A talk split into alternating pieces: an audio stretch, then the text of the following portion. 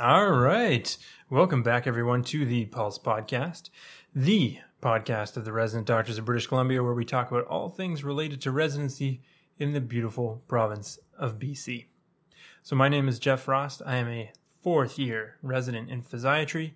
I am here today in my kitchen, joined by my fridge. I hope you can hear that buzzing noise in the background. And Dr. Sarah Silverberg. Sarah, do you want to introduce yourself? Sure. Thanks, Jeff. Uh, I'm Sarah Silverberg. I am a first year resident in pediatrics at the University of British Columbia. Very cool. So, Sarah, I've actually known you for more than one year, despite the fact that you are a first year resident. So, that is kind of our entry into the fact that we are talking about switching programs to get again. So, this will be our second episode in the switching programs mini series we're doing.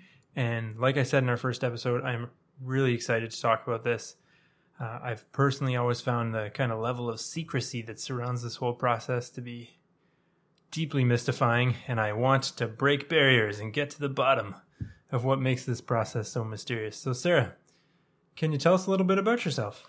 Sure. So, uh, like Jeff alluded to, this is not my first year of residency, despite being a first year resident. I like to call myself a PGY one and a half. Um, I started residency originally as a resident in OBGYN at UBC, and I knew from relatively early on in uh, since once I started residency that I wasn't sure that I was in the right program. And I started trying to look into what does it actually take to transfer programs and start to ask the questions to myself, you know, if I am not sure that I'm happy in the program that I'm in, where do I think that I'm going to be happy and how do I start pursuing that and how do I make that transition? Uh, so I knew Jeff last year uh, while I was going through this process, and I am now working with Resident Doctors of Canada trying to look at what we can do to make the lives easier for residents that are looking to transfer across the country.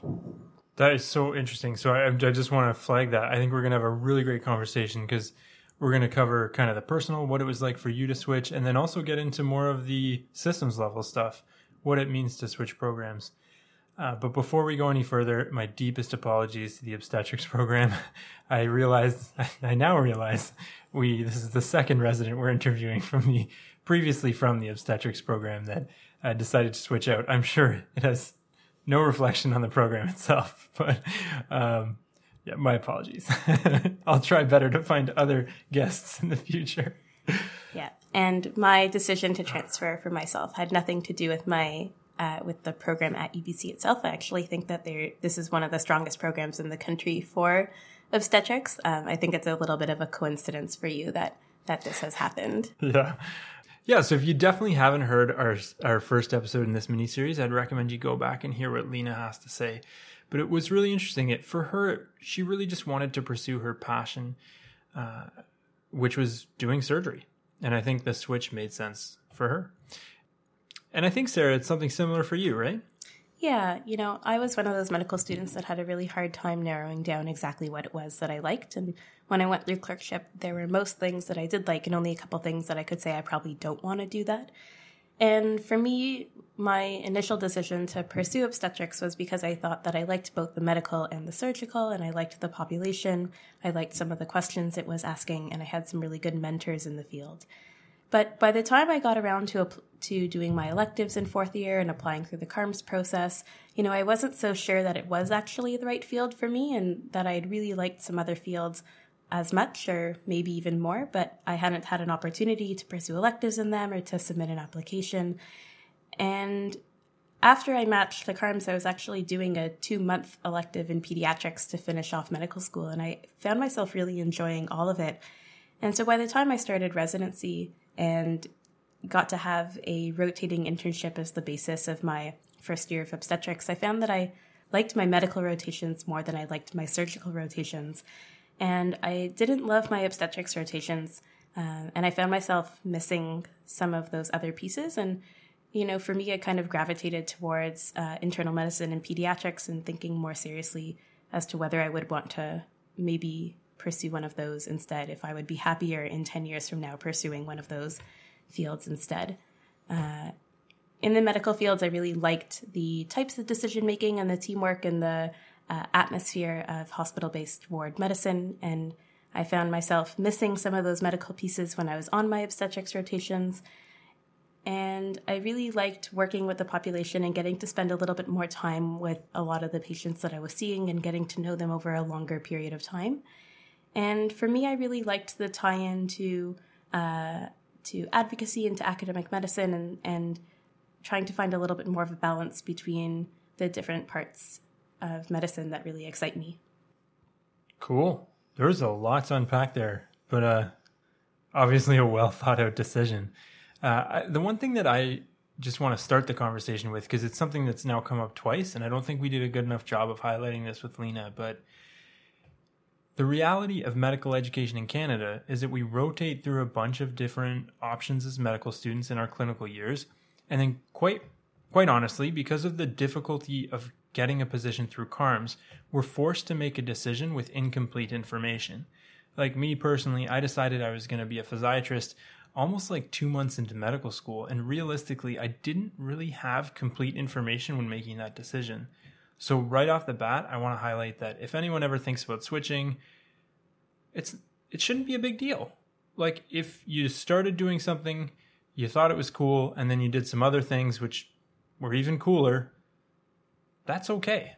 Like there's no I don't think we should associate any stigma to that, and I find sometimes these conversations can be difficult because I think there is a subtle subtext of stigma, which I think is totally unfair.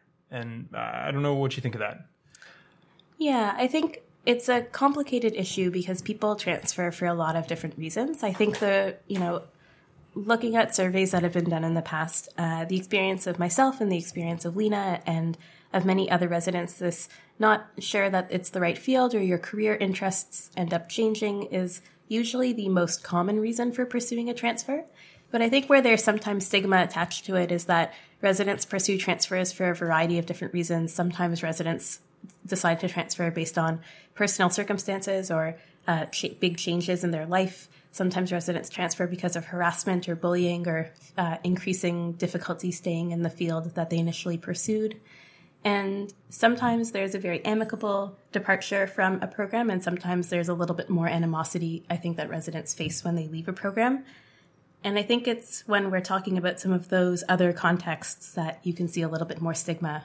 Uh, but the reality is, is that we know that, you know, up to 10% of residents consider a transfer at some point in their residency, and whether that's a result of them feeling quite burnt out in the field that they're in, or evolving interests, or gaining more complete information about a variety of fields.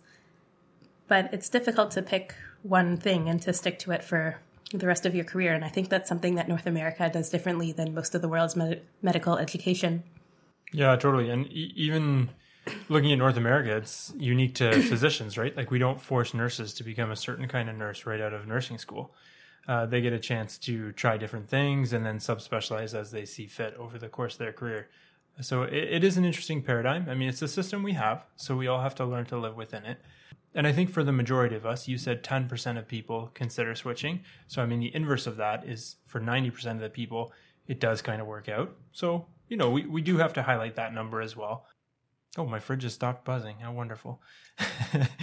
so, I, I mean, that brings us back to your case, though. So it sounds like you switched because you felt you had evolving interests and you really wanted to focus on, you mentioned many things, but things that were present in the field of p- pediatrics more so than in obstetrics, obstetrics and gynecology. Would that be a fair kind of summary? Yeah, I think I was more interested in more of the questions that were being asked in pediatrics, the approach to pediatrics, and the type of medicine that you get to work with in pediatrics. Ah, that's cool. And so that, I guess, brings me to my next point, which we asked Lena about. But did you find transferring difficult? So, I, talking to residents across the country, I think that I probably had one of the smoothest transitions uh, in my transfer compared to almost anyone else that I've spoken to. I initially wasn't entirely sure what field would make me happiest, so I reached out to a couple of different programs at UBC and I explained the situation that I was in and how I was feeling and explored the opportunity of transfer to a couple of different programs, even though as I was reaching out to those different programs, I think I had become pretty set that I wanted to transfer to pediatrics, but I was looking, trying to get as much information as I could about as many options as I could because I was no longer bound by the very rigid CARMS algorithm and timelines that I had in fourth year. And I had the opportunity to move around one or two of my blocks in first year while I was still an obstetrics resident to try to explore some other fields that I was thinking about to help me more definitively rule them in or out to myself. And I reached out to the PGME office at UBC and had a fairly pleasant conversation with them about the transfer process. And they kind of left me to speak to the programs that I was interested in on my own and see what information I could get. That's great. So, starting like, I really want to start with the process because that's the thing that mystifies me. So, what was your understanding of the process? How does one transfer programs? That's a great question. And I think that's one of the big black boxes that cause residents a lot of anxiety when they know that they might be unhappy in the field that they're currently in. There's only a couple of stipulations around whether a resident is on paper eligible for transfer or not. And so some of those things, like you have to have been in your current program for a minimum of six months. And I believe you have to have certain stipulations on your contract. So most CMGs would be would appropriately qualify. I think it's difficult, more difficult if you have a return of service. But the process for me really was to reach out to PGME and to sort of get the tick box that I could ask these questions around a transfer. I actually reached out to my program earlier on, even before I had confirmed a spot in a new program, telling them, you know, I'm not sure that I'm happy in the program. What can we do to try to help me figure out if this program is right for me?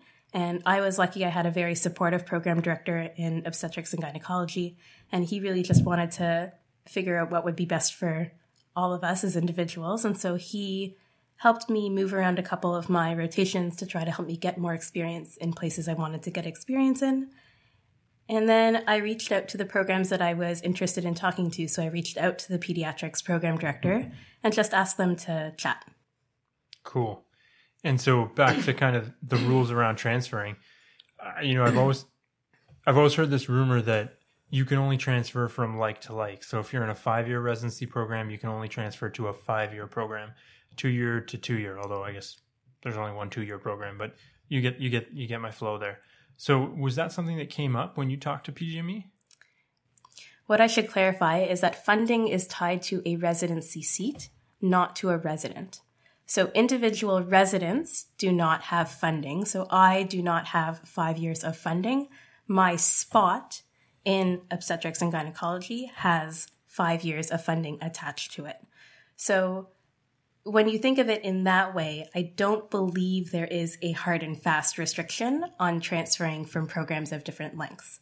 And for example, I transferred to pediatrics, which really is only a four year program. Right. But does that mean then that there needs to be a spot for you to transfer into? In other words, pediatrics had to be missing a resident for you to even have the opportunity to transfer into it. This is a more complicated question that there isn't a clear answer to, uh, or not one that PGME has been open about. I believe that PGME is able has some flexibility in its funding to move around finances to support residents and or programs might have enough funding sitting around from residents who are on leave from residents who are on maternity leave from various different reasons where they might be able to support an additional resident. For me, pediatrics did not have an open spot for a Canadian medical graduate, but because they will sometimes take extra residents from outside of Canada, they had the training capacity to take me on. And somewhere behind the scenes, the finances for my transfer were worked out. Interesting. But to you as the resident, you're not really sure how that financial squabble got settled and I was never asked to sort out that financial piece. This is different from residents in other provinces where sometimes it is more clear that there is not any financial support available for them. Mm. And this is where some residents might pursue going through the second round of CARMS to acquire funding for a spot, because again, that funding would be tied to that open spot in the second round. Okay, so sorry, I didn't know that was a thing. So there's some people who are currently in residency and voluntarily choose to re enter the beast that is CARMS just so they can get funding for a program? Yep. So there is a certain number of residents every year that enter the second round of CARMS to try to acquire new funding tied to a new seat. That is shocking. CARMS was terrible. but um, I, sorry, I want to clarify that point. So does it, the second I do that, I re-enter CARMS trying to get a second round spot. Do I then give up my currency? Nope. Okay, so I hold on to my current funding until new arrangements are made. Exactly. Okay, that's very interesting. Um, not really something that happens in BC though. Not something that I am aware of someone doing in BC, but I, as you alluded to earlier, most people that transfer don't tend to be too out in the open about it. So I'm sure there probably is someone who has done this, but isn't very open about sharing, or I just haven't reached out to them. That's fair. And this was actually a joke I made with Lena when we chatted with her. I called it the Voldemort of medical education because it does seem like anytime you bring up transferring, everyone kind of looks at you sideways, like you said something you really shouldn't say. So yeah, just kind of throwing it out to you. What do you think? Why do you think is that? We've t- touched on this a little, but what do you think really drives that um, sense of impropriety around the word transferring? I think medicine has a very strong in culture of as soon as you're part of a tribe, there's a lot of pressure to stay with the tribe and to embody some of the characteristics that we apply to them. So we love to hate on other specialties and talk about how oh pediatrics is super anal and you know they take forever to get things done and surgeons don't really care about you know what's going on with the patient or there's all sorts of these you know ridiculous stigma that we apply to one another. And I think for similar reasons, we also tend to look down on people and we feel hurt when people say, you know, I don't think that I want to do what you do. Because in some ways, that's what a resident who's transferring is saying to the program that they're leaving. You know, I thought I wanted to do what you do, but it turns out I don't. Right. So it's just that that almost that feeling of rejection that people nobody wants to experience either the resident leaving the program or the program itself who is le- losing a resident. I get that social construct. I just am aware through you know my own personal interactions with other residents that sometimes leaving is the right thing to do for all parties involved. And i do in my heart of hearts wish that this was an easier conversation to be had especially for residents who need to change programs for whatever whatever the underlying need is. doesn't really matter. But just the fact that they need to change, I think there needs to be an opportunity to have that discussion. And I think that if there were more clear processes for how one goes about transferring and a clear understanding of the process, it might be less taboo and less scary to talk about. I, I couldn't agree more. That's kind of one of the things I want to highlight with this little mini series is that sometimes the processes aren't always clear. And we've already stumbled upon one thing this concept of whether or not you need to move into an open spot. Like, what are we playing musical chairs or not? Uh, and it sounds like that's not totally clear. Would it, would it be fair for me to summarize that way? Yeah, that's not totally clear. Yeah, and I could see that discouraging someone from pursuing the transfer process for sure.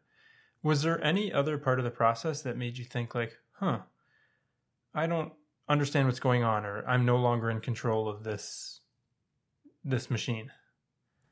I think the challenge with transferring is that it feels very nebulous. There aren't clear timelines. There there isn't a clear understanding of what criteria I need to meet in order to transfer or in order for a program to take me.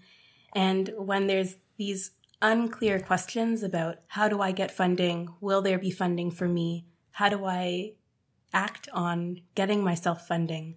Where often there's nothing that the resident is able to do. I think residents will often feel very powerless when they're trying to transfer.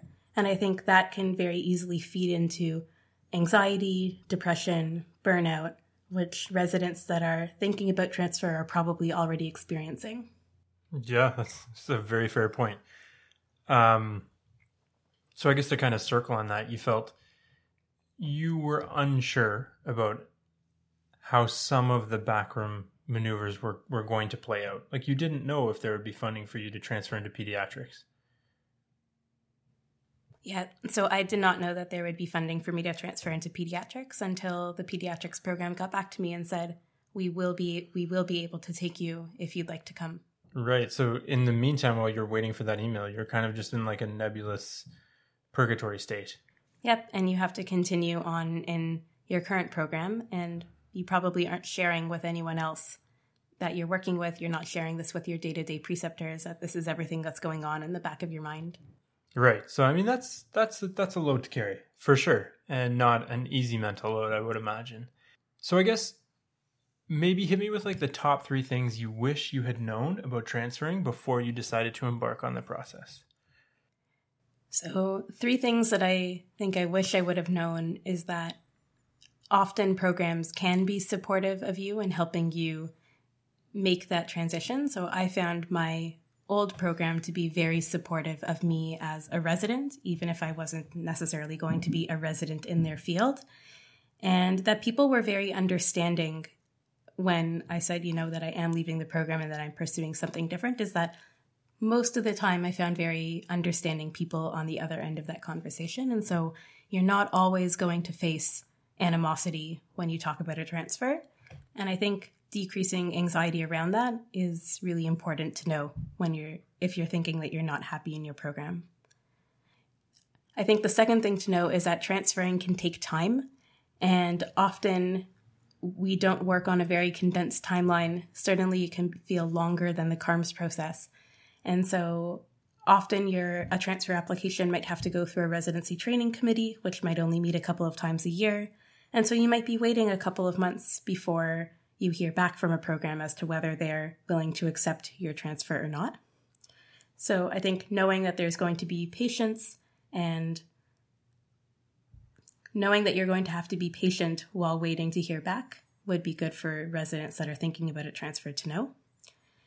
And I think the third thing for residents to think about when they're thinking about transferring is that you don't is that there are many valid reasons for wanting to transfer and not everyone's reason for transfer is going to be the same and your reason for transferring might be different than someone else's but that doesn't mean that your reason is invalid and it doesn't mean that you shouldn't open up those conversations because the worst thing that's going to happen is that a program that you're potentially interested in might say no and that just gives you an opportunity to problem solve and to figure out, you know, what is it that really matters to you and how can you find other opportunities to make that work.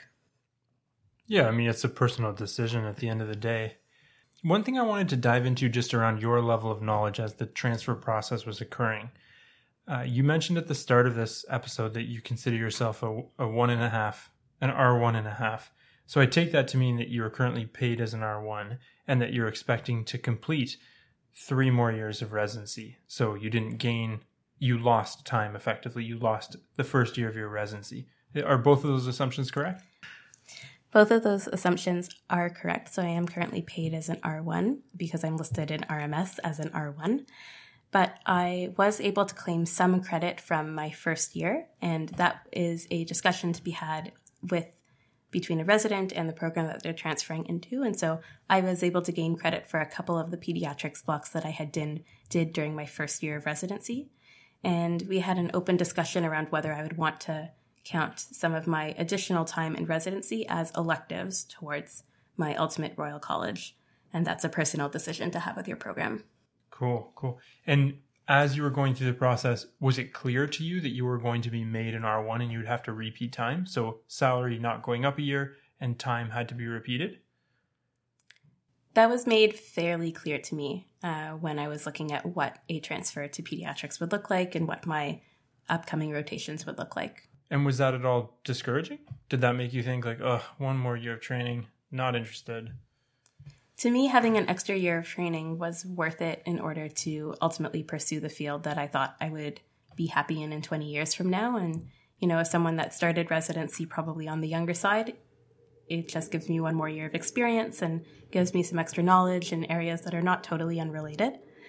Um, the pay is a little bit discouraging because I have given time to the system and I am continuing to give more time to the system, but ultimately it's one of those things where it, you know, the transfer was worth more to me than the year of salary upgrade. Yeah, that's fair.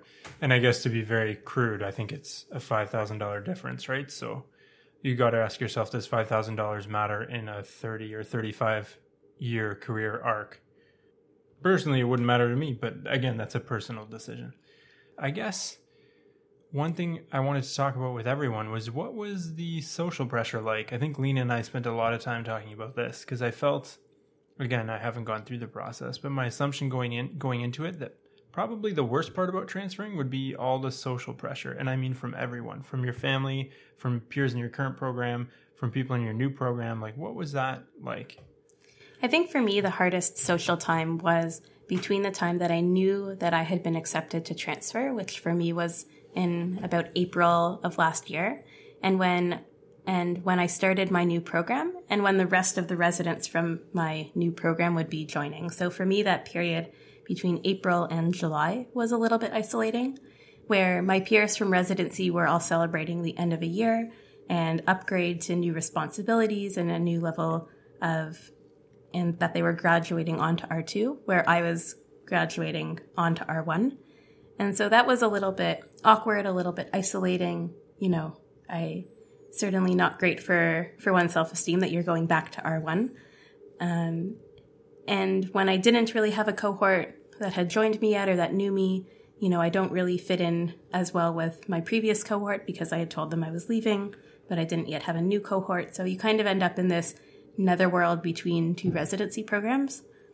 Now that I'm more than six months beyond the transfer, I don't feel that isolation quite as much anymore.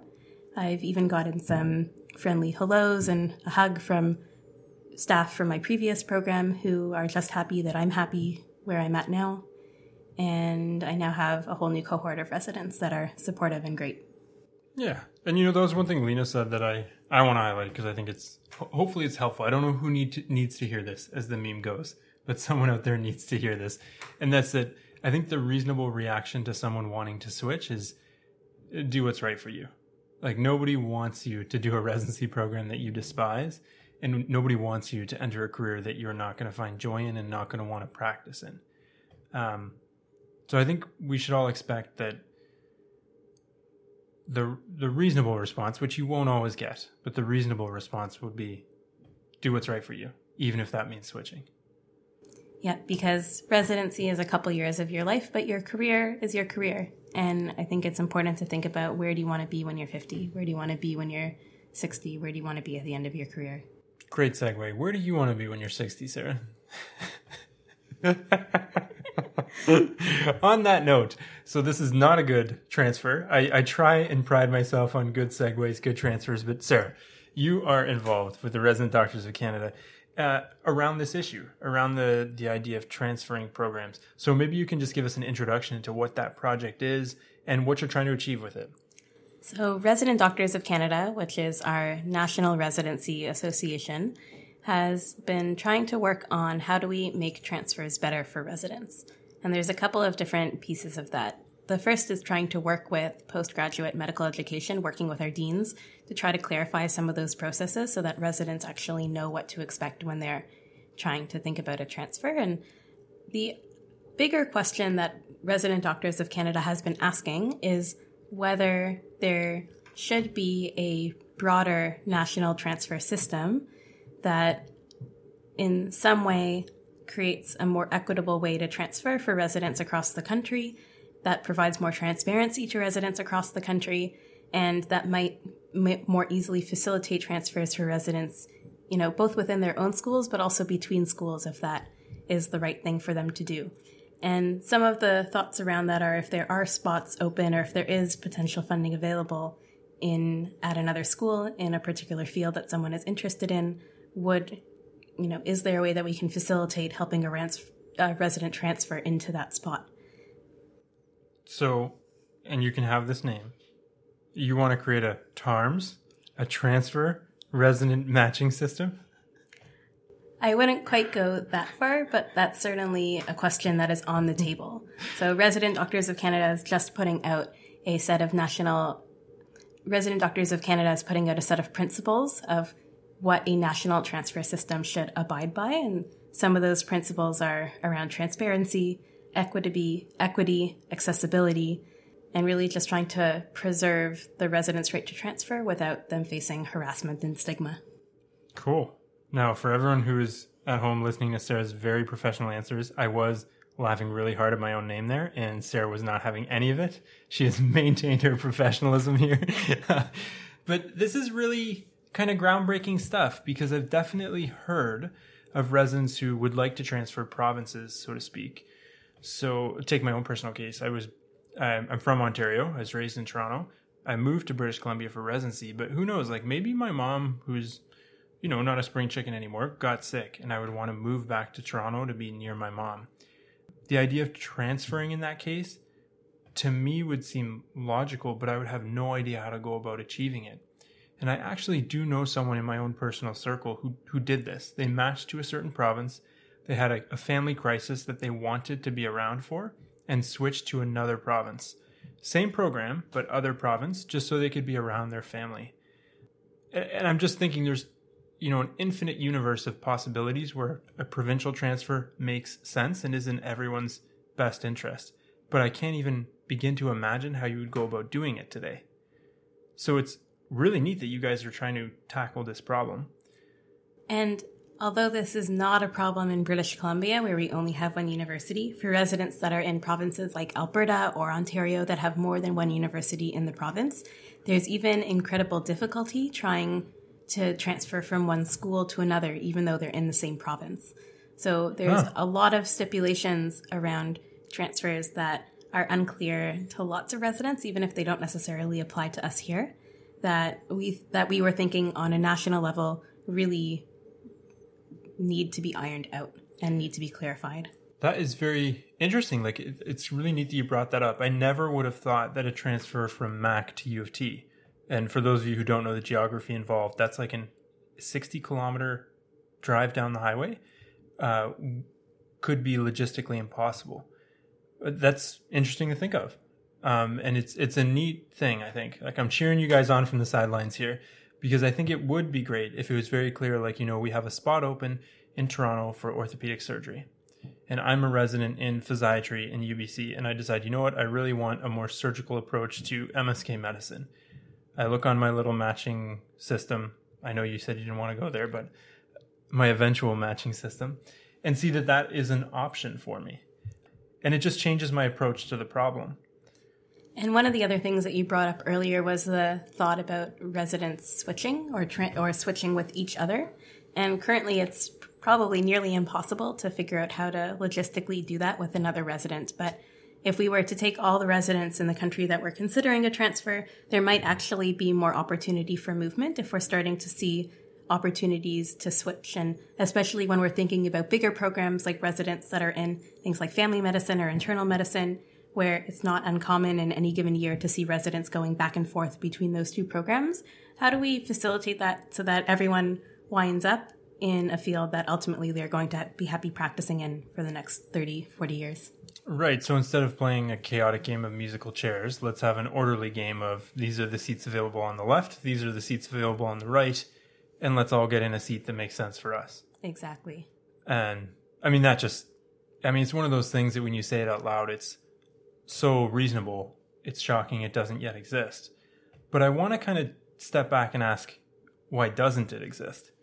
And I can think of a reason why PGME specifically wouldn't want this to exist. And and if it became easy to transfer programs to the point where I could just kind of do it on a lark, I could see the fear from PGME being that too many people would be transferring all the time extending residencies, creating a bit of chaos in each program, especially small programs where there might only be 10 residents. You've got two residents coming in and out every year.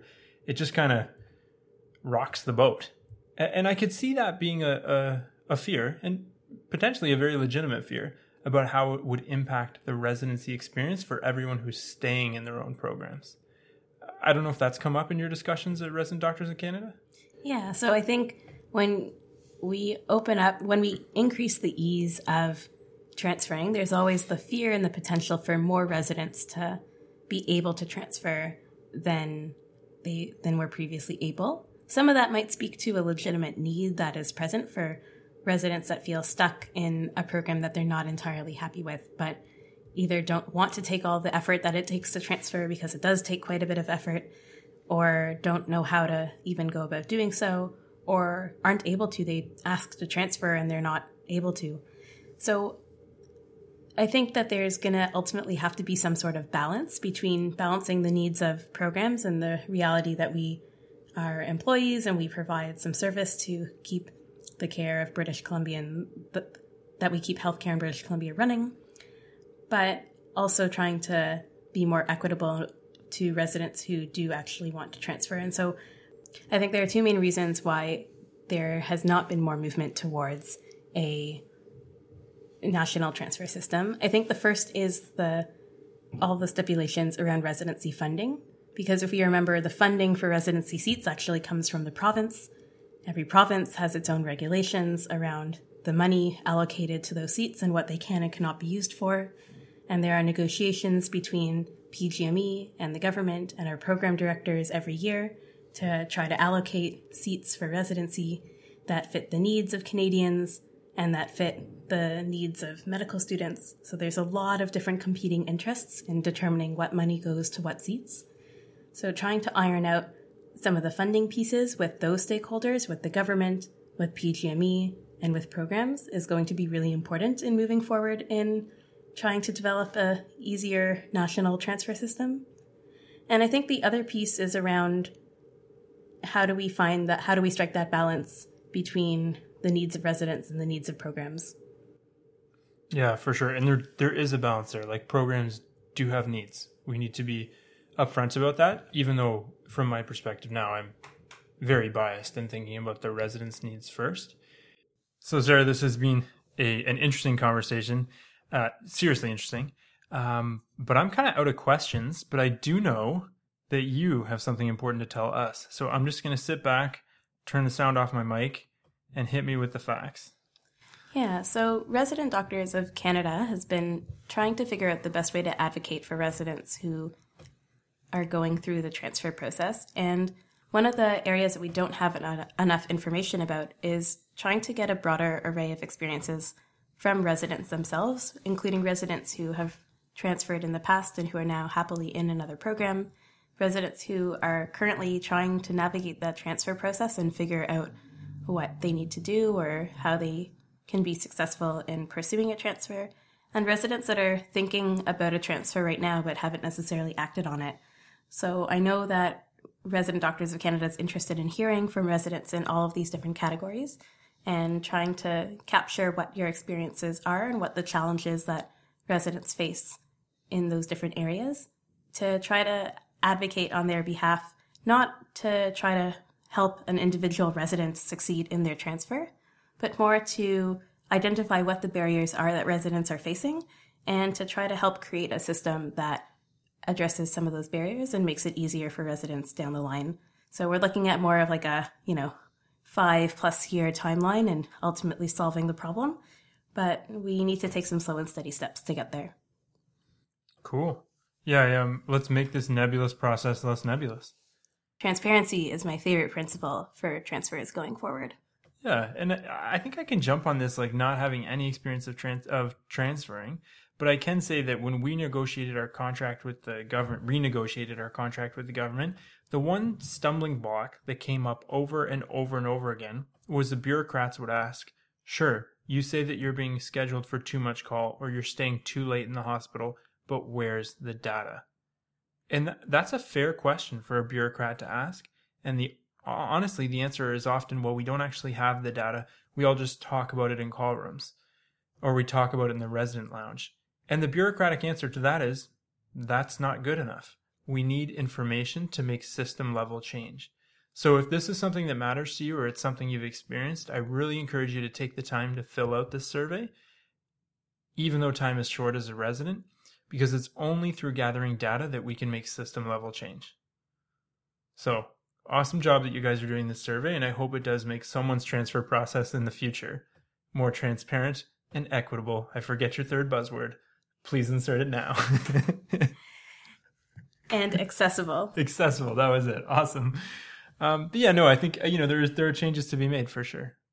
So, Sarah, thank you very much for coming to join us. Any closing words?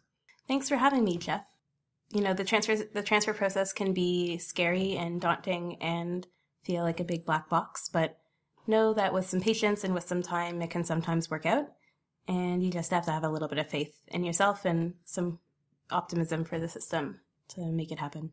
Cool. Uh, so thank you very much, everyone, for joining us. I apologize. I I realized throughout this episode there's been random noises coming in and out. We do what we can in my kitchen to minimize noise, but life is what it is. And both Sarah and I have had our pagers go off multiple times, although you won't have heard that. Uh, but so it's made the conversation a little disjointed, but such is the life of a resident. So thank you very much for struggling with through with us, and I really hope you got something out of this. I know I did. Uh, get a lot out of my conversation with Sarah. So thank you everyone for joining us. We'll catch you on the next episode.